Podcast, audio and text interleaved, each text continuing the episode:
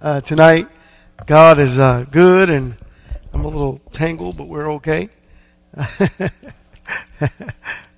we're happy to see those who are here, and uh, thankful for those who are online. Thank you for joining us this evening.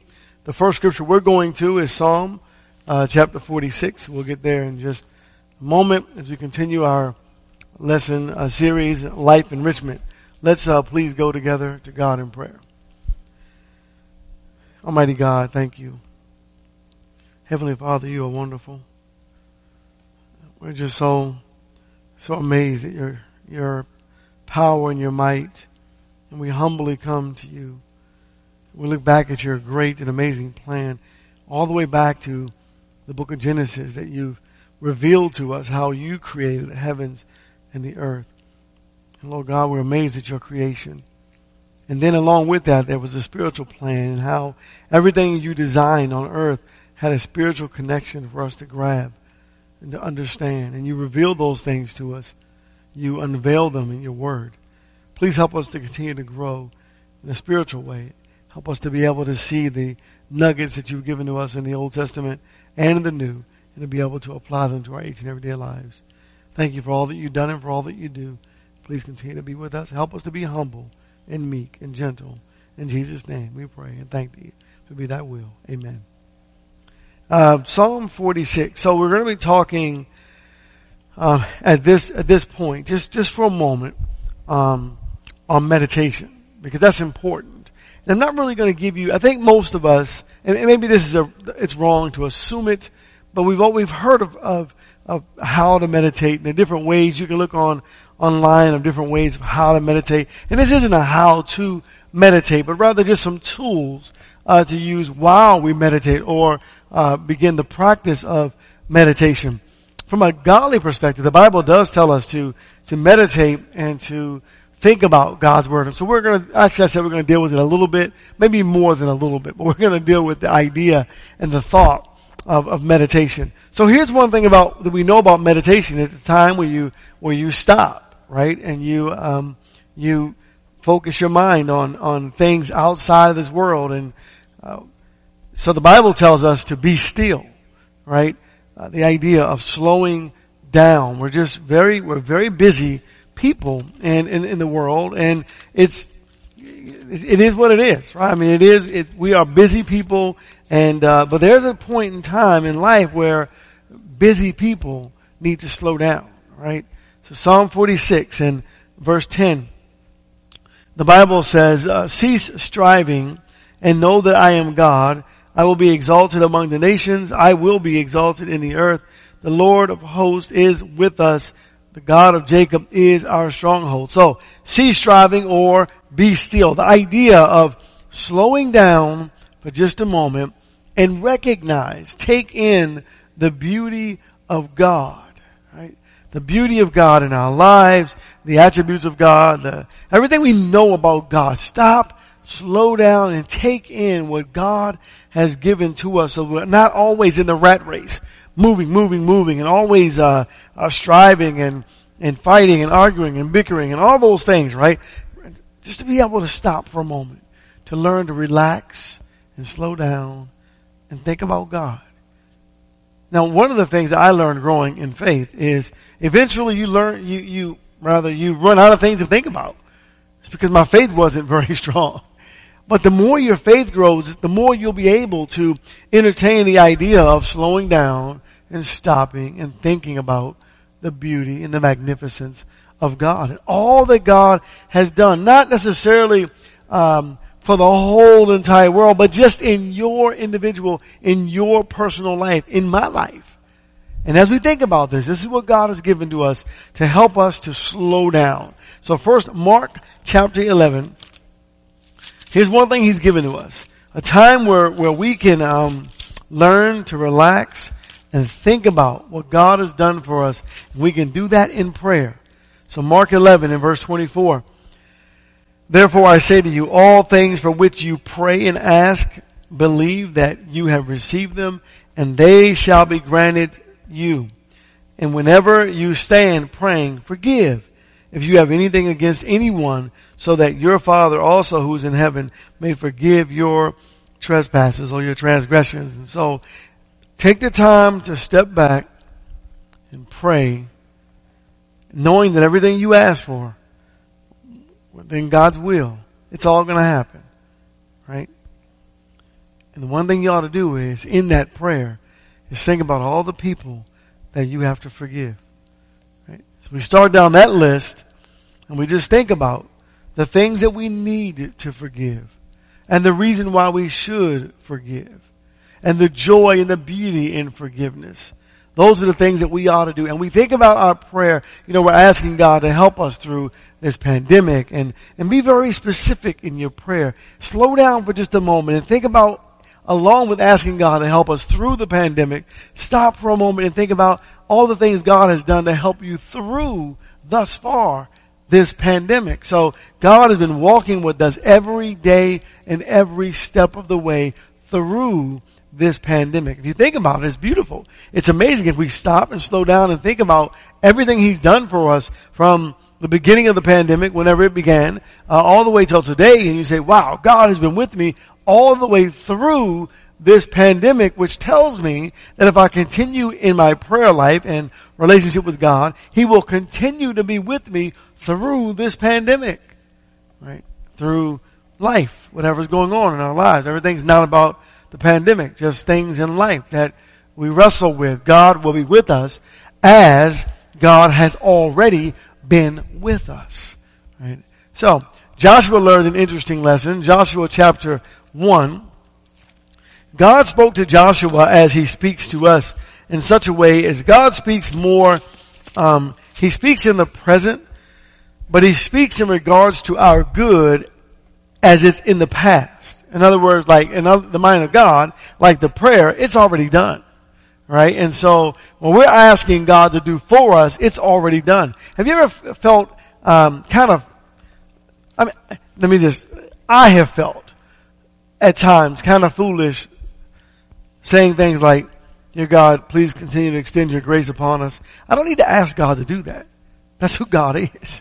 I have to ask God and I, and I thought about that, like, why am I asking God to do the thing He already told us He has already done and continues to do and will do and I mean, I need to ask for forgiveness. I need to confess my faults, but dear God, please be kind. I don't have to ask God to be kind. God's already kind. Everything about God is kind. And so, uh, He speaks to us. We need to learn to speak to Him in the same way. Things that we already know God is and God has done, those are not things that we ought to pray for, but rather give God credit for. And say, thank you God for being so kind continually and constantly in my life as you have shown grace and mercy realized through Jesus Christ, truth and love, etc., etc., in our prayer life. Well, here he speaks to Joshua and he says, "Hey, when you go to the promised land, don't worry, it's already won. The victory, the battle is, is finished and it's over. Uh, but I want you to uh, do something, Joshua." Verse eight of Joshua chapter one. You're very familiar with this passage. This book of the law shall not depart from your mouth, but you shall meditate on it day and night so that you may be careful to do according to all it is written in it. For then you will make your way prosperous and then you will have success. And so there's this reward passage, right? Where God is saying, if you learn my law and meditate on my law and practice my law, then you will have success. So there's this appeal to our selfish mindset where, oh, I want success. You know, I, I want victory. And then God says, well, here's how you gain the victory. If you learn my law and meditate on my law and practice my law. In other words, don't forget what God has to say. Well, think about that in life. If in life we remember what God has told us, it's amazing all the positives that God has already told us. That He's already done and how we've already gained the victory, but we have a responsibility as His children to stay faithful and to stay true and to understand His Word. Understand His Word and practice His Word and help other people to learn His Word. As we're doing these things, we're finding, because we're active, uh, actively involved with the Lord, because we are active, we're doing something, we find then there's this amazing amount of inner peace that comes within us because we know we're walking with Jesus. And there's nothing like walking with Jesus. That's a beautiful concept and idea and a reality in the life of a Christian. So here's what God says in regards to meditation. We're on the earth. Here we are physically. We're on the earth, but He wants our minds to be focused and fixated in heaven. Right? Stepping away from all the earthly trauma and trials and chaos and all that, keeping our minds in heaven. So look at Ephesians 2. And it's interesting the way this passage read, verse, uh, reads, verses 4 through verse 6, where it, it, reads in such a way that's saying we need to live our lives uh, as with mind over matter. Our body is on the earth, but our minds have to be fixated or focused in the heavenlies, right? So that we can see the greater reward and be able to remove ourselves. It's like um, the POWs and uh, those who are who are struggling physically. Maybe someone has our body captive, but they can't capture your mind, and so the mind is somewhere else for our own protection. So God says in verse four of Ephesians uh, chapter chapter two. But God, being rich in His mercy, because of the great love with which He loved us, even when we were dead in our trans- transgressions, made us alive together with Christ. By grace you have been saved and raised us up with him and seated us with him in the heavenly places in Christ Jesus. Well, you know, when have we been seated in the heavenly places? Well, that's what God's point. Keep your focus in heaven, right? So that we, um, we, we learn to deal with the life, you know, uh, I guess changing situations and that we come in, across every day, we learn to deal with them in a spiritual way. You know, we're, we're not we're not ready. We're not fast at uh, at retaliating. Um, we're ready to forgive. We are looking for opportunities to uh, to to bless our God. Right. So how do we do this then? All right. So Hebrews chapter twelve, uh, the the great text of chapter eleven is very crucial and critical to chapter 12. And, and what I want you to think about doing is as you're, as you're thinking about this race, Christianity, as you're thinking about this race, and as we slow down for a moment and we pray and we ask God to help us to, to conquer and to move forward, see yourself crossing the finish line. I think I talked about this as a, a Bible class was brought to us on Tuesday night. Um, we were talking about Philippians chapter three and, and or chapter four, and what a great, what a great passage in Colossians three. See yourself crossing the finish line. See yourself as the winner. Now, the beautiful thing about in Christ is we're not competing against each other, right? We're running our own individual race, and so it's almost as if you're in the arena all by yourself as far as on the track. And the, the fans in the stands, right, the heroes of faith are in the stands all around and they're cheering us on and they're, they're saying, go, go, don't give up. And there is, it's really an exciting, chapter 12 is really exciting when you leave chapter 11. And, and when you, when you see yourself in the arena, instead of seeing yourself with all the exhaustion of running the, the race, see yourself at the end crossing the finish line into heaven. Right? And, I, and I'll tell you what, in, in sporting events, um, and, and different activities of mind, meditation, etc., you don't see yourself necessarily going through the process. You ready your mind to go through the process. But you've got to see the end as well. You can't ready your mind part way. In other words, you don't, you don't ready your mind by entering, I'm gonna, I'm gonna run this race and you, okay, alright, I'm gonna run the race. Well, you have to prepare your mind for the race. How long is the race going to be? What is necessary in the race? What do I need to do? What have I trained my body and my mind uh, to do? How have I how have I trained my mind and my body? And then halfway through, like if you're running a marathon, you get you know you, you break it into thirds, if you will. So uh, the first third, you're like, okay, I'm, I'm on track. I'm, I'm doing all right. But then you've got to refocus and say, okay, now I, I, we already trained, and we're going to pick up the pace in the second third of this leg. And so we pick the pace up, and then we start. We know we're going to get tired, so we've readied our mind for the time when our mind says, well, you know, we've been going for quite some time now. Uh, uh can we make it? And our mind says, yes, we can, and we continue. But you see yourself running the entire race, the entire marathon.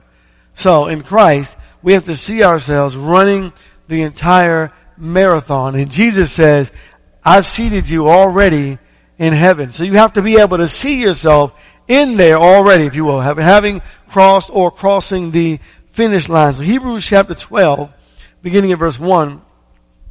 Therefore, since we have so great a cloud of witnesses surrounding us, let us also lay aside every encumbrance and the sin which so easily entangles us, and let us run with endurance the race that is set before us, fixing our eyes on Jesus, the author and the perfecter of the faith, who for the joy set before him endured the cross, despising the shame, and has sat down at the right hand of the throne of God. So, let's think about this verse now. So we're thinking about meditation. So now I want to think about this verse. When I think about this verse, I think about verse 1. I think about it in this sense. Therefore, since we have so great a cloud of witnesses surrounding us. So there's a lot of, there are a lot, right? Maybe they're myriads of angels. They're definitely all the heroes of faith. Maybe they're more heroes than is actually mentioned in this passage. So since we have this great crowd of witnesses and they're up there cheering us on, they're saying, you win, you win. Look, there's something holding you back. There's something that's shackled to my feet, to my ankles. He says, look, I need you to lay that, lay that sin that so easily entangles us that was, that sin that was so important to me, I realize it no longer has value. And all it's doing, this sin is holding me back. It's entangled me, you see, and it's, maybe it has both my legs. It has something. It has this hold on me. Let it go. Give it to God. Give it away because it's not necessary and it's not helping me. And the fans are saying, the heroes of faith are saying, well, yeah, you know, I had this and, and, uh, you know, everybody's saying what they've gone through in their life, but they had to let go of some things in order to win the race. And so there are some things in our lives that we have to learn to let go of. And the fans in the stands are saying, we've already let go of ours. We've released our vice. Will you release yours? You know, and one of those things, right? One of those really big ones is pride. Yes, my wife and I talk about pride all the time. We're like, hey, we gotta really stay away from pride. Pride holds on to us and won't let us go. And that's the thing about sin is that sin will never release you. You have to let it go yourself. In fact, you need to get down there with some tools and release it. Make it leave you alone. Right? Jesus says, um, what is it in Mark, Mark 9? If your right eye offends you, pluck it out. I mean, you, not literally, but the idea is you have to do something to get rid of it. So here, these fans are saying, get rid of the sin that's holding you back from heaven. Get rid of the sin, the thing, the situation in your life that is keeping your mind from being able to focus on Jesus. Because you have to run the race. And in order to run the race, you can't run the race looking backwards. You have to run the race looking forwards. And Jesus said, uh, you know, in Luke, what is it, 9 and verse 62, that, that no man, uh, who's looking backwards is fit for the kingdom of heaven. You can't, you can't do that. You can't look backwards. You have to continue to look forward in Jesus Christ. That's the beauty of forgiveness and, and confession when you are, when we are repentant in our hearts and we are confessing the name of Jesus Christ and, and God is forgiving us, you can finally let that go and never hold yourself accountable for whatever it is that Jesus has forgiven you of.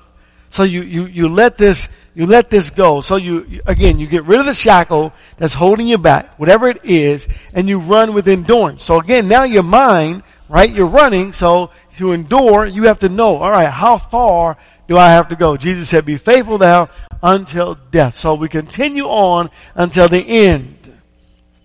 And then, the only way that you can do that, if you can imagine running a race and not knowing when it's going to end, that's kind of hard to focus on. So he says, here's what you focus on. The way we focus on the end as Christians is not fixating our mind on, well, when I turn 80 or when I turn 70 or it's not that or this particular trial. Rather, it's fixing our eyes on Jesus. In other words, we have a focal point. So it's like this tunnel vision, you know. I, I, yeah, there are lots of things going on around me. I'm tired. I'm fatigued. I'm struggling. I'm wrestling with my, my, my issues. I'm going backwards every now and then. You ever heard that? Maybe you've said it. I've taken one step forward and ten steps backwards. But I'm focused on Jesus and there's that amazing smile and that welcoming uh, uh, arm of love, if you will, that makes me continue to press on until the end. And so my focus is in the right place. And when you focus in the right place, when your mind is set on Jesus, you recognize that He who made me has given me the ability to go all the way to the end. And that's how we win. So that's our, um, our, our, our vision. That's our, our point of meditation as we think about the power of the Word of God. Now, as we focus on Jesus, here's what we're looking at. Let's go to Jude uh, for just a moment, verse um, 24. So it's not just again, it's not just um, the, the, heroes of faith. Maybe maybe it's the you know the angels are rejoicing at our repentance. The Bible tells us that see yourself as a winner and uh, being given that gift of God, that prize which is heaven. So verse 24 of Jude tells us, okay, now when you fix on Jesus, let's read the first verse. Now to him who is able to keep you from stumbling and to make you stand in the presence of his glory, blameless with great joy, to the only God, our Savior, through Jesus Christ our Lord, be glory, majesty, dominion, and authority before all time and now forever. Amen. So here's something that we struggle with. Well, first of all, before we get to our struggle, to him who is able. It doesn't say what, what, what is spoken in the book of Judges. In the book of Judges, it, God speaks to Gideon and he says, go in this your strength. That's not what we want to hear, right? Because we don't always have this, we don't really have the strength to make it. But God, who is able, has the ability to keep us, right? So we're focusing on Jesus. Remember Hebrews chapter 12. We're fixing our mind on Jesus, right? And we're recognizing that God is able to bring me through. I mean, he may be miles and miles off. He may be so far away in, in our minds because of, of the situation that I am in right now that I could barely see Jesus, but it's enough to know that Jesus is able to bring me all the way to the end. And so the mind is focused on Jesus. So what is God able to do for you? What is it that you need today that maybe we have forgotten that God is able to bring us to that that end of the journey. He's able in the text that says to keep us from stumbling, right? And so you got to go to 2 Peter chapter 1 verses 5 through 7 where he gives us those those seven things that we have to do to learn and remember to keep ourselves from stumbling. But Jesus is able to take a man who would stumble on his own and keep him from stumbling. And this is viewed from a heavenly perspective. It doesn't mean I'm perfect in any way, shape, or form. It doesn't mean we don't make mistakes, but it means God keeps us upright so that we can continue to run the race until the end. And this is what God does. Remember, the question in Revelation and throughout the Bible is, who is able to stand? Only the ones that Jesus keeps. And so Jesus has the ability to keep us in such a way from stumbling so that we are able to stand in the end on the day of judgment. And to make us stand in the presence of His glory blameless. How in the world could God see us as blameless? It's so easy to go back to um, the negative and go, well, you know, I know I'm not perfect. Well, yeah, everybody knows that. Everyone knows that no one's perfect. We know that. But God doesn't want us to focus on that. Instead, God wants us to find the ability to see as God sees, right? To think as God thinks. As the heavens are higher than the earth, so are my ways and your ways and my thoughts and your thoughts. Isaiah 55. To see as God sees, to think as God thinks. So what does God want us really to see? Well, how many times do we look at a little baby, helpless baby, who need us for everything and say, well, this baby isn't perfect. Never, right? Have you ever done that? I don't think so. Never. But that's how we're supposed to see that God sees us. That really we are vulnerable and weak and helpless.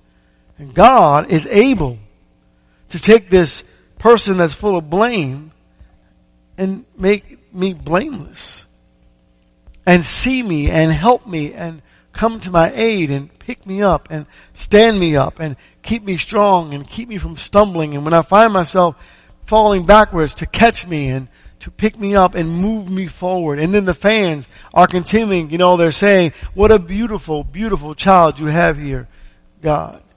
Not that I'm perfect. Well, here I go again. No. See yourself the way you see a baby. Babies are perfect, right? Babies are perfect. And yet, and yet the baby can do absolutely nothing for itself. But with the kind, gentle love and compassion of parents and, and siblings, etc., the baby's fine. The baby thrives and does well. That's how God sees us. That's what God is able to do for His children. And He who is sovereign has the power to be able to do this for us. We just don't look at it in the way that God wants us to look at it. That's why He calls us all children over and over again. In verse 25, to the only God and Savior, through Jesus Christ our Lord, be glory, majesty, dominion, and authority before all time and now and forever. Amen. That's, that's everything. What more, what more could we ask for? Right? What more could we ask for? So, we're meditating, we're thinking about this, this beauty of God and how great and how grand and how wonderful God is and all that God sees in me and all that God is going to do for me and all that God has done for me and all that God is doing for me. So my past, my present, and my future and this, the fans that are encouraging me and saying, you can win. And then I say, well, I'm struggling. And then you look to Jesus and say, God is able. And so for that reason, we will make it to the end. And so you close your eyes. We do that to help with focus and meditate on these beautiful things that God has done for us to refocus our minds and our attention and get us out of the the the mindset of you know and boggle down in the mindset of the rat race that's going on in the world today. Unshackling ourselves, releasing ourselves from the very things that are creating our struggles. Let's go to Psalm 121. Psalm 121. I want to look at the uh, entirety of this psalm because it, it's, it's, not a lot. Uh, there isn't a lot there. I'm going to read uh, all eight verses, and then uh, and then I'll come back and, and we'll talk just a little bit about about these verses. So keep your Bible open if you you have it. Um, okay, verse one. I will lift up my eyes to the mountains. From whence shall my help come? My help comes from the Lord who made heaven and earth. He will not allow your foot to slip. He who keeps you will not slumber. Behold, he who keeps Israel will neither slumber nor sleep. For, excuse me, the Lord is your keeper. The Lord is your shade on your right hand. The sun will not smite you by day, nor the moon by night. The Lord will protect you from evil, all evil. He will keep your soul. The Lord will guard your going out and your coming in from this time forth and forever. So here's what God does for us. So we're meditating now, right? Stepping back out of the world. Thinking about God. We thought about Jude. We thought about Hebrews. How much of what we've read do you believe? Because you have to believe it, right? In order to see it, to conceive it, in order to, in order to act upon it, you have to believe it, right? simple, trusting faith. You just, you just have to believe it. That God has worked out everything that needs to be worked out. And God is not going to meet us in tomorrow. God is already there. It's already worked out. You have to believe it, right? And if we're not truly believing in it, we're not true believers in the sense that uh, we really truly believe that this is personal, right? And that God really does have us. He's holding on to us and keeping us. We have to believe that and trust that. So, in verse 1 of Psalm 121, I will lift up my eyes, and then he says, from whence cometh my what? My help. Right? So my, my help comes from God. Thank you, Lord. That means I don't have to do this on my own. I've been doing it for so long on my own and I realize now, I recognize I do not have to do this on my own. My help comes from God.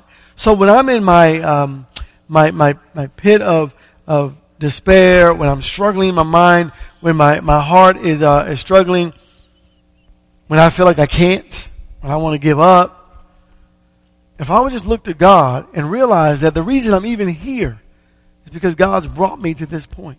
If God brings you to it, God will bring us through it, right? My help comes from God. Well, and he said, well, well, who? The God who made the heavens and the earth. Does he not have the ability to help me if he made the heavens and the earth?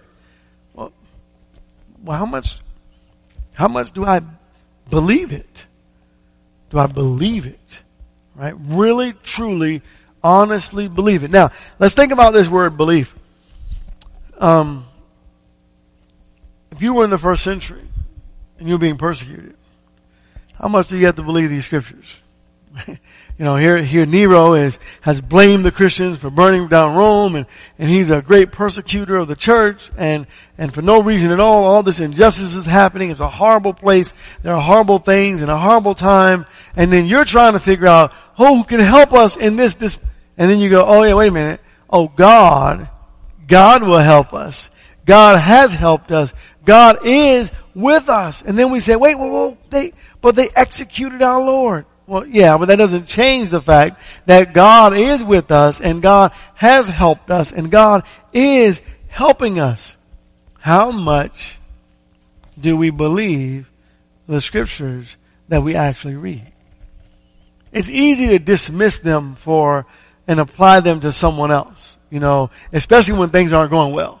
You know, when things aren't going well, it's so easy to say, well, yeah, no, you know, God helped you, but I don't quite have the same faith that, you know, I don't have the kind of faith that Job had. Well, do you, do you have the kind of faith that Peter had? Well, sometimes I do and sometimes I don't. What about Paul? Well, I don't, I don't know if I, and then, you know, we continue to compare ourselves to other, um, you know, members of the body of Christ and, and God's people and God never asked us to do that. God says, have the faith of a mustard seed. And so, in my faith, here's what I know. What I know is this. The faith that I have in God today, I did not have in God, say, 30 years ago. And the faith that you have in God today, you didn't have 30, 40, 50 years ago, 20 years ago, 10 years ago, 5 years ago. We grow in our faith. Okay? And all the great um, accounts we read in Hebrews chapter 11 about these men and women who journeyed in God and they were found faithful. They didn't just show up and all of a sudden become faithful. They had, they were a work in progress. God was continually working on their faith and working with them through faith. And how does God do that for us today? Well, reading. Faith comes by hearing, and hearing by the Word of God. If you don't read the Word of God, then we don't um, we don't have the mental capacity. Uh, maybe that's not the proper word to use. We do not have the um, uh, the proper amount of of knowledge in our minds to build on. Okay, and so that idea of capacity that we can we can we can receive it, but if we're not reading it, we can't receive it. And when you don't have much to work with, you just don't have much to work with, right? You need more to work with. And so the more that we read, the stronger our faith becomes in Christ, in God. So, so when you read verse 3, um, and it says, God will not allow our feet to slip. Uh, I'm going to read it. He will not allow your foot to slip. He who keeps you will not slumber. Behold, he who keeps Israel will not slumber nor sleep. And so you look back and you say, wait a minute. God will not allow Israel's feet to slip. And then you say, wait a minute. Did God allow Israel's feet to slip?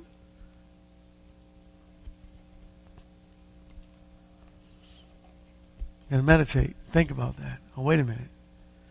Look at what God has done. Look at what God has done for Israel. And what did Israel do? While God was holding on to Israel and loving them, and keeping them. Second Kings chapter, what, 17, beginning at verse 6 and reading to the end of the chapter gives you a whole history of Israel pushing God away. It wasn't that God allowed them to slip. It was that they kept pushing God away. Pushing God away. And they didn't want God. Remember 1 Samuel chapter 8? They give us a king that judges like all the other nations. They didn't want God. God said I was being rejected by them. They didn't want God. How much do I want God? How much of God do I want? Just a little bit. Right? Or a whole lot. Is God everything to me? Is this life everything about, is everything in this life, is it about God to me? Or is it just a little bit of, just a little bit? Right? And so, God has promised that He will not allow our feet to slip if we will hold Him true. It's echoed over and over and over again throughout the scriptures that God is carrying us, right? It's almost like that poem, um, Footprints in the Sand, where, you know, it's the idea that when you were in your, your most difficult times, God was carrying you all the way. Interesting, he uses the idea of sheep, right? The fact that God, we, being the good shepherd, there are sheep that have to be carried, right? And sometimes God has to carry us along. And he does do that. And he never becomes weary or tired ever God is able, back to Jude 24. God is able. See, it all connects. And when you allow the word to connect in your mind, in your life, it's amazing the power that the word possesses to make us what we ought to be. But we have to allow God, the great physician, to work on the transformation that has to happen in our minds, right? As we are not focused on the world, but we're rather transformed into this new man. We're allowing God to work out the um, the wrinkles in our lives. We're allowing God to mold us and to make us. We're praying for it. We're asking God and then we're sitting at home, we're meditating, we're thinking about all of the great things that God has done. The greatness of who God is and the great things of what God has done. What has God done for me, for you, for my neighbor, for whomever it may be, for the world. And I think about this individually. This is what God has done for me in the past, now, in the present. What is God doing? Isn't it amazing when you um, when you pray and you're asking God to help you, and then you realize His gift and He's He's He's come through. He's there and it's always right on time, right? You know, Mike can say amen to that one, right? It's always right on time. And it's right on time and you go, wow, God did that. And it's so exciting. Well, through your meditation, think about those things. Maybe far too often I've done this where I give myself the credit. Oh, look at what I've done. That's not what we're supposed to do. We're supposed to step away and give God all the glory and all the praise and all the honor and know that really and truly He does have everything under complete and total control. In verse 7 it says, the Lord will protect you from all evil. He will keep your soul. And I wonder sometimes when I read God keeping us from all evil, am I thinking about this from a physical standpoint? Is God using a hyperbole well, wait a minute, God, you didn't protect me from this. You know, think about Jesus, and it's like Jesus prayed, and the Bible says in Hebrews that God heard his prayer because of his piety, and God delivered him. God, and you're going, wait, no, no, no, no, wait, God, he, he died, and how did God deliver him? And then it's kind of mind-boggling when you think about it. How in the world? And then he went to the cross with joy, but you see him in Luke 22, and he's in sorrow, and and you're watching this. So the transition goes like this: Jesus struggled because of the pain and agony he knew that he was going to go through because of this, this sin that he would take on of the whole world. He needed strength. And in the garden, God sent the angels to strengthen him. And when the angels strengthened him, the strength that he lacked, he gained. And he had not only the ability to continue and to finish the race, he had the mental ability to finish the race. Did God hear him? Yeah. God heard every word of his prayer because here's, here's the important part of Jesus. For God so loved the world. Jesus loved the world so much so to where he was willing to die for the world. So that willingness was there, but the flesh was holding on to him. There was something shackled to him. The flesh held on to him. But when he got out of the flesh and into the spirit, for God so loved the world. When the creation began, Genesis 3.15, and prior to that, in the days of eternity, Jesus, the Father, the Holy Spirit, the Godhead said, in essence, if we make them, we're going to have to die for them. And they were excited to make us and willing to die for us. Realizing that they are, God is our Father. And we're not illegitimate children. And so, in our lives, God loves us so much that He was willing to be there for us. So, did the Father hear the prayers the Holy Spirit hear the prayer of Jesus? Of course, because Jesus is God. And God so loved the world. You see, the Godhead. And it's really important. And so when I think about the deliverance from evil, I step back and ask, the things or the times when I feel as though God did not deliver me from evil, was it because of the things that I desired and really didn't want Him to help me with? Or was it really literally what He was talking about? Remember that temptation comes because of my desires, right? James chapter 1. It's what I desire that gets me into trouble. So meditation, hopefully, prayerfully, gets our minds out of all the negative, if you will, the world of negativity, and gets us into the spirit world. Uh, I'm not going to another slide, by the way. I'm going to tell her that I'm working on getting the slide behind us. And getting into and focusing on what's so important and so critical, and that is the spiritual side of man. The spiritual side of man is the most important part of who we are holistically thinking. When I think about my body, I think about life in general, I think about the whole creation, the whole Word of God. The spiritual man is always the man that conquers. And so it is the spiritual side of us that brings joy because of the redemptive power of Jesus Christ. Because of the great power that God has for us. And we discover in our studies the, um, the deep love of God. God has an amazing love for us. It's incredible. It's impressive. It's amazing. And if, if we can just step out of the, you know, again, the rat race, I don't know what else to call it. If we can step out of the rat race and all this negativity that's going on and just dig deep into the Word of God and recognize the love that God has for us and allow the Word of God to persuade, this is important, to persuade our minds, to persuade our minds, if we can persuade ourselves, our minds to believe what the Bible says, to believe the message that God has conveyed to us, to persuade our minds to trust in God. Allow the Word of God not only to possess us, literally to possess us. I just can't get enough, right? We'll do that next week, Lord willing. Psalm 119. We'll look at some verses there. Allow God's word to, to literally possess us. Okay? To persuade us. And then, finally, allow God's word to entice your heart. To make you want more. You know, you have that book that you just, you can't put down. Because there's so many, there are so many life enriching truths in there that I just can't get enough of God. Allow God's Word to do that for you. The lesson is yours. I thank you very much for your time uh, this evening. Um, we'll pick up, Lord willing, next week. I thank you again for your time and your participation in one way or another. Thank you very much.